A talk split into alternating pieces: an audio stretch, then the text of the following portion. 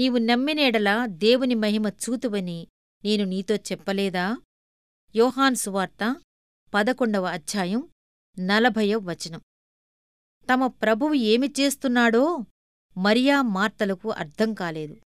వాళ్ళిద్దరూ అన్నారు ప్రభువా నువ్వు ముందుగా ఇక్కడికి వచ్చినట్టయితే మా తమ్ముడు చనిపోయి ఉండేవాడు కాడు. ఈ మాటల వెనుక వాళ్ళ అభిప్రాయం మనకు తేటతెల్లమవుతుంది ప్రభూ ఇంత ఆలస్యం చేశావెందుకు?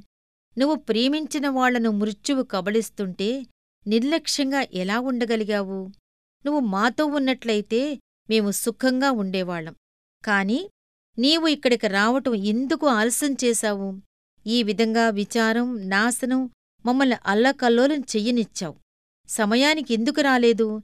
ఇంక ఇప్పుడు పరిస్థితి చెయ్యి దాటిపోయింది. మా తమ్ముడు చనిపోయి నాలుగు రోజులైపోయింది. దీనంతటికీ సమాధానం యేసు ఒక గొప్ప సత్యాన్ని చెప్పాడు. నీకు అర్థం కాకపోవచ్చు కాని నువ్వు గనక నమ్మితే నీ కళ్ళారా దాన్ని చూస్తావు. తన కుమారుణ్ణి బలి ఇవ్వమని దేవుడు ఎందుకు అడిగాడో అబ్రహాముకు అర్థం కాలేదు. కాని అతనికి నమ్మకం ఉంది.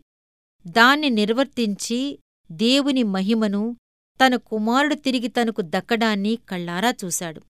దేవుడు తనను అరణ్యంలో నలభై సంవత్సరాలు ఎందుకు ఉంచాడో మోషేకు అర్థం కాలేదు. కాని అతనికి నమ్మకం ఉంది. దేవుడు తను ఇస్రాయేలీల బానిసత్వపు చెరను విడిపించటానికి పిలిచినప్పుడు అతడు చూసి గ్రహించాడు. యోసేపుకు అర్థం కాలేదు. తన సోదరుల క్రౌర్యం కాముకురాలైన ఒక స్త్రీ మోపిన నేరం అన్యాయపు కారాగార వాసం వీటన్నిటినీ భరిస్తూ తన నమ్మకాన్ని నిలుపుకున్నాడు వీటన్నిటి ద్వారా సమకూడిన దైవ చిత్తాన్ని మహిమను అతను కనుగొన్నాడు. యాకోబుకు తన ముద్దుల కుమారుడైన యోసేపును దేవుడు తన నుండి ఎందుకు దూరించేశాడో అర్థం కాలేదు. కాని ఆ కుమారుడే ఐగుప్తు సామ్రాజ్యానికి ప్రధానమంత్రి అయి కరువులో తననూ తన జాతిని ఆదుకున్నప్పుడు దేవుని మహిమను కళ్ళారా చూశాడు. నీ జీవితంలో కూడా ఒకవేళ ఇలాగే అర్థంకాక కొట్టుమిట్టాడుతున్నావేమో. నాకిష్టమైన వాటిని నా నుండి దేవుడు ఎందుకు దూరం చేశాడు? బాధలు నన్నెందుకు తరుముతున్నాయి? దేవుడు నన్ను ఈ వంకరదారుల గుండా ఎందుకు నడిపిస్తున్నాడు? నా దృష్టికి మేలైనదిగా కనపడే నా పథకాలన్నీ విఫలమైపోవటం ఎందుకో అర్థం కావటంలేదు నాకు అత్యవసరమైన ఆశీర్వాదాలు దయచేయటానికి దేవుడింత ఆలస్యం చేస్తున్నాడేమిటి? అని అనుకుంటున్నావేమో. స్నేహితుడా నీ జీవితంలో దేవుడు చేస్తున్న వాటన్నింటినీ నువ్వు అర్థం చేసుకోవలసిన అవసరం లేదు. నువ్వు అర్థం చేసుకోవాలని దేవుడు అనుకోడు. నీ చిన్న కుమారుడు నువ్వు చేసే పనులని అర్థం చేసుకోగలడా? అర్థం చేసుకోగలుగుతున్నాడా? అందుకే కేవలం నమ్మిక మాత్రం ఉంచు.